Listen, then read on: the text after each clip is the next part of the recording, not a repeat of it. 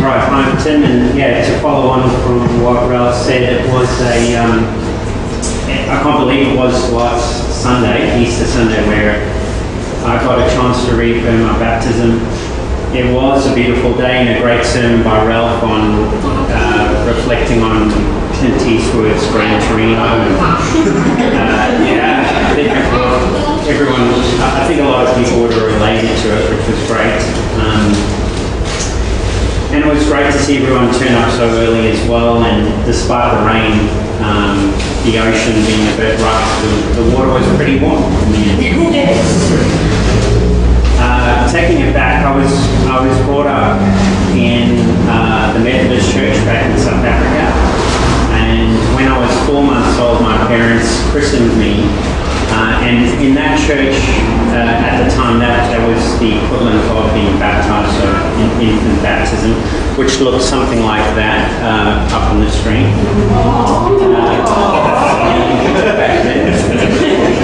they don't say, oh, when I get up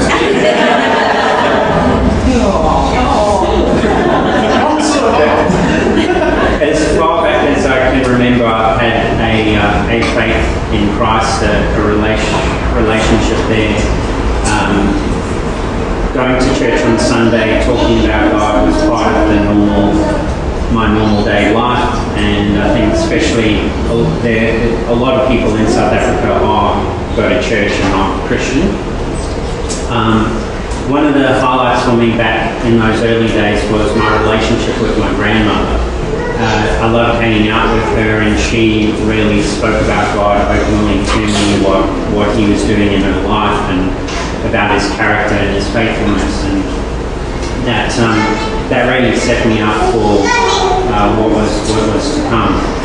So I think uh, I think I at that time I was fairly curious uh, and maybe a little bit philosophical you know, used to think about who uh, the fact that God created the universe, but what was outside the universe, and questions like that used to go around in my head a lot.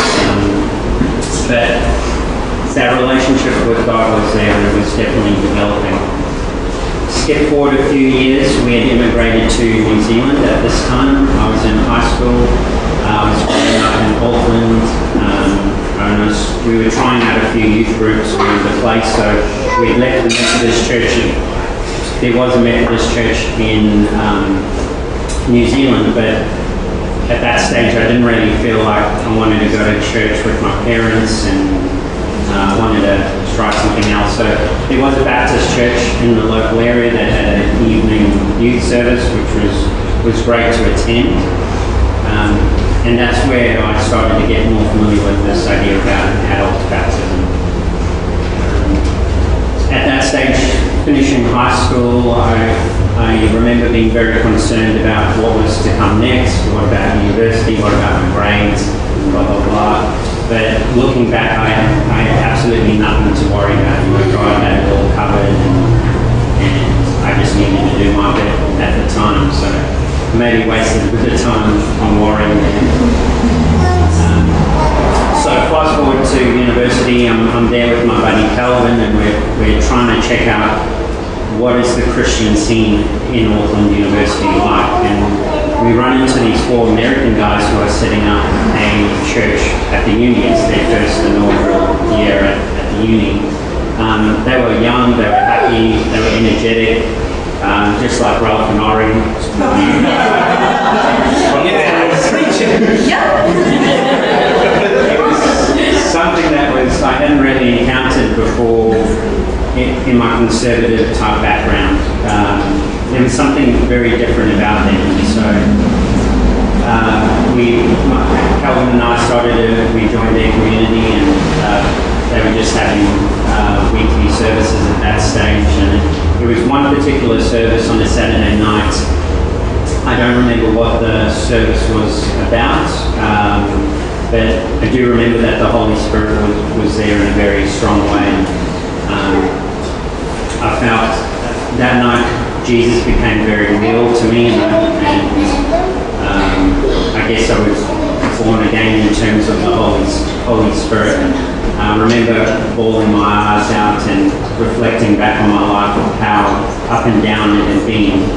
Um, but from that point forward, yeah, it's, it's, that, that night has been a, a real rock for me in terms of my faith journey.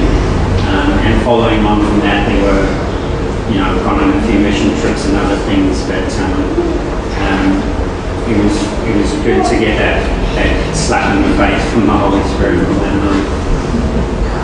Um, going forward, we, we then immigrated the second time to Australia um, we started attending New Life Church. Uh, and I started witnessing my wife's baptism and other friends' baptism. And it's over these last few years that something has really pulled on me to, to say, to, to try and challenge me about my baptism. And um, it's it's in these yeah just just this little prompting in particular reading acts and finding out what the disciples reading about the disciples baptizing people with the water and the holy spirit and, and all that they, all the things that they got up to um, I didn't I didn't want to question my my baptism as, as an infant um, and almost second guess it but I definitely felt like I needed to um, to do something to reaffirm my baptism. So there's, in preparation for today, I was looking through the verses in Acts that deal with baptism, and in chapter 2, uh, at the end of chapter 2, Peter's just given his uh, Pentecostal address to everyone, and everyone's heard him talking in their own language. Uh, and I'll just read from verse 37. now when they heard this, they they were pricked in their hearts and said unto Peter and to the rest of the apostles, Men and brethren, what shall we do? Uh, then Peter said to them, Repent and be baptized, every one of you, in the name of Jesus Christ, for the remission of sins, and you will receive the gift of the Holy Ghost. In the statement, uh, verse 37, where it talks about being pricked in their heart, or other translations saying being cut to the heart, um, that's a little bit how I've been feeling these last few years. So when Ralph four weeks ago said, hey, we're doing baptisms at the beach on Easter morning, I was like, yes, you know, that's that's a great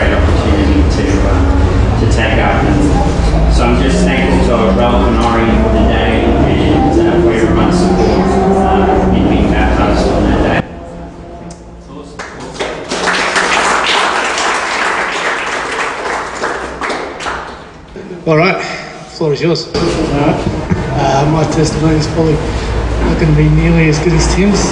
I'm prepared for this.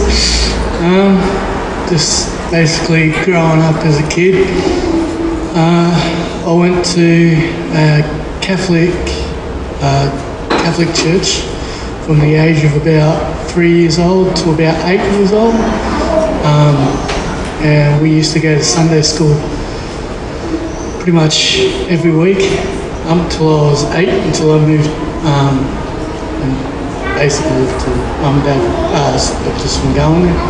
And during that time, uh, I believed that I was one with God, but from the age of about eight, I kind of went away from that, and I believe that I, I went away from God in general and it's only in the past probably year and a bit where I've come back to church where I believe I, that I have um, come back to God and I believe He has praised me for it.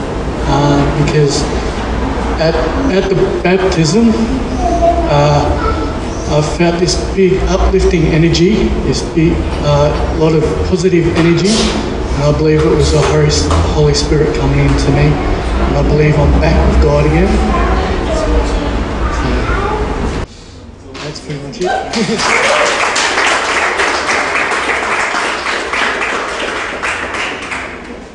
That's so exciting. And talking about exciting things, um, on Friday, just gone, we had some very, very exciting happen here that we've been playing for for a couple of months. That Lyndall, do you want to come up and give us a little bit of a um, yeah picture of what that was? We um, very excitedly had our grand opening of Friday Community Playgroup right here, which is fantastic. And so Claudine, um, myself, and Lauren, who's uh, not here tonight, are going to be um, facilitating that. We had 11 families come for a first day, which was just amazing. Really good. And um, the great thing was, I knew two of them, or three of them. Think Claude knew one of them. Um, but the rest had found out about us through the community, through the Facebook page. Um, some had come to Tuesday Playgroup and had been sent here. But so many others, uh, I had at least three, um, just say that they wanted to, they were obviously searching on Facebook for a playgroup and they had recently arrived to the Gold Coast from Sydney, most of them, and they just wanted to connect with people and they felt that this was the way to come, so they brought their children.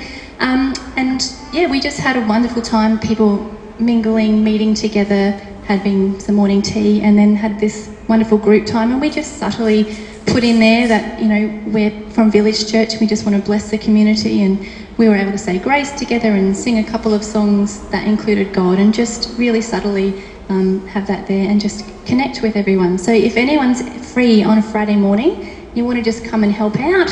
We had a fairy angel, Karen, in the kitchen last week who like cleaned the cups for us, which was amazing. But um, people just love to chat and have people there. So if you're free on a Friday morning and you want to come um, and help out to pack up or to connect with people from um, around nine, we start at 9:30 till 11. Then feel free.